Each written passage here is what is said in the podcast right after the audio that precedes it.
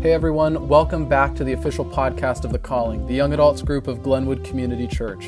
These podcasts are an anchor for us to meditate on and serve as our thought of the week for our Tuesday night gatherings over Zoom. While we shelter in place, you might feel like you've hit that wall of disappointment or grief in not knowing what the future will hold. But take heart.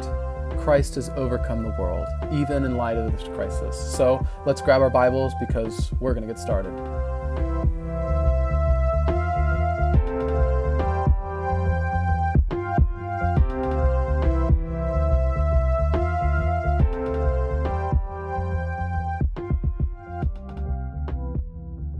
Life in quarantine is like we're living in a snow globe. A lot of us feel like we're stuck in our houses, living in a bubble, or we find that we exist in a small and shaken reality. As we've all been Netflixing and marathoning movies, I just recently rewatched a film called The Truman Show. It's a comedy film that stars actor Jim Carrey, where he discovers his whole life is not really what it seems. He spent his entire existence in an enormous movie set, filled with state of the art technology to simulate weather, alongside cameras and mics to record his every move, as he is the star of his own TV show. The people who watch from the real world have t shirts and memorabilia based around his life. And one of the items that they have is a pin that reads, How is it going to end?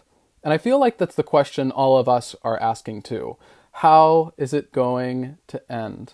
In my conversations with you all, Many of us feel anxious or restless, even bored out of our minds when we run out of projects or not knowing what the future will bring. We scroll through our news feed, read articles, check Twitter, and watch the news to see when the economy is going to reopen or when there will be a vaccine. How is it going to end? And as I've been pondering over the scriptures this week, I've been looking to passages that give us hope and invite us to ponder about God's plans in the midst of trial and hardship. If you want to turn with me to Romans 8, 18 through 25, it teaches us to seek the kingdom of God when we find ourselves in hardship. I'm going to go ahead and read it for us right now. For I consider that the sufferings of this present time are not worth comparing with the glory that is going to be revealed to us. For the creation eagerly waits with anticipation for God's sons to be revealed. For the creation was subjected to futility, not willingly because of him who subjected it, in the hope that the creation itself will also be set free from the bondage of corruption into the glorious freedom of God's children. For we know that the whole creation has been groaning together with labor pains until now. And not only that, but we ourselves who have the Spirit as the firstfruits we also groan within ourselves, eagerly waiting for the adoption, the redemption of our bodies. Now in this hope we were saved. Yet hope that is not seen is not hope, because who hopes for what he sees?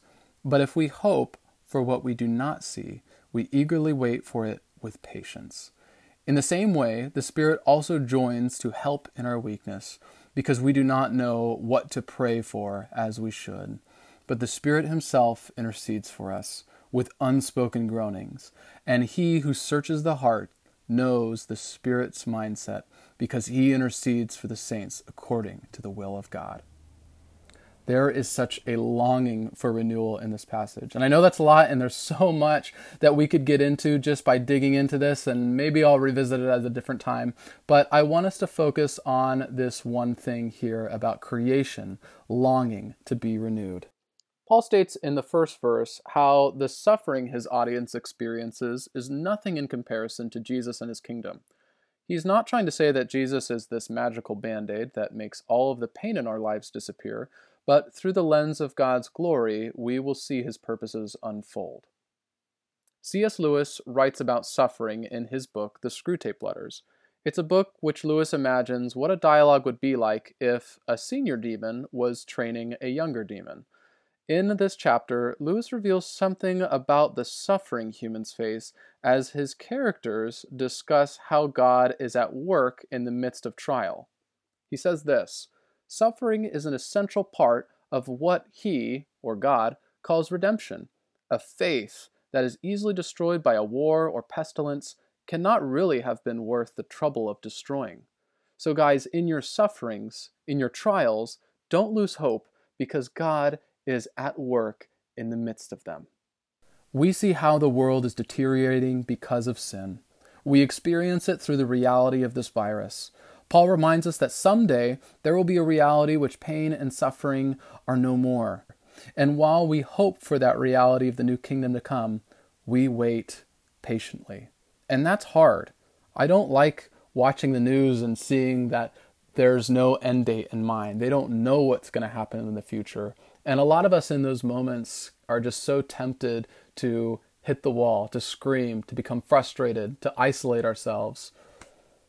Paul says that the Holy Spirit helps us in our weakness. We've experienced moments where we felt weak. We've been angry, we've felt depressed, we're anxious, we might feel lonely. God knows and sees you. He understands your brokenness and where you're currently at right now. The Holy Spirit then cries out to God about what we truly need, even when our prayers fall flat or when they only echo, just make the pain go away. Perhaps our suffering is an opportunity to see where God is at work in our own hearts. When will things go back to the way they once were? I'm sick of reading the news. I keep typing in coronavirus vaccine update. I've learned a lot about how we make vaccines and the process for how we do them, but we're still not out of the woods yet. How's it going to end? I don't know. When is social distancing lifting? Who knows? Maybe we'll find a vaccine. Maybe it will get worse. But when social distancing is over, it's never really all over.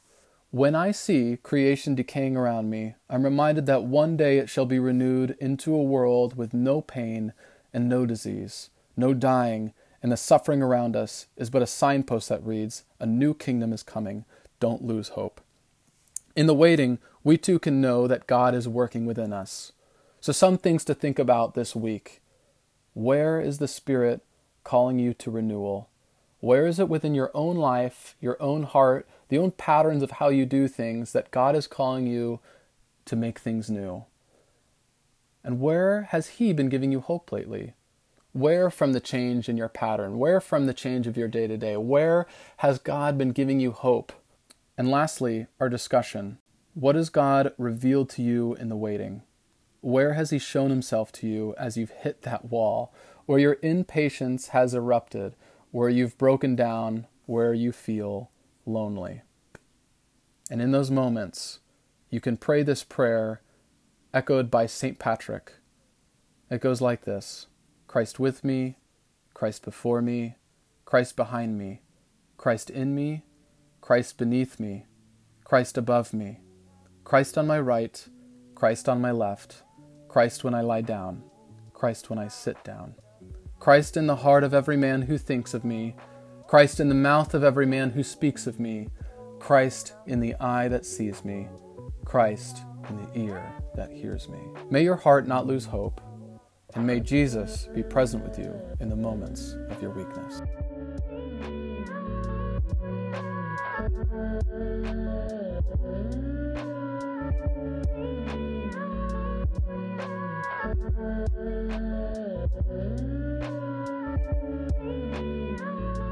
The music you hear in this podcast was produced by our friend Kalen McKinley. We're thankful for his gifts and talents as he lends them to us during this time. We'll see you guys next week, but until then, stay home, stay healthy, and stay safe.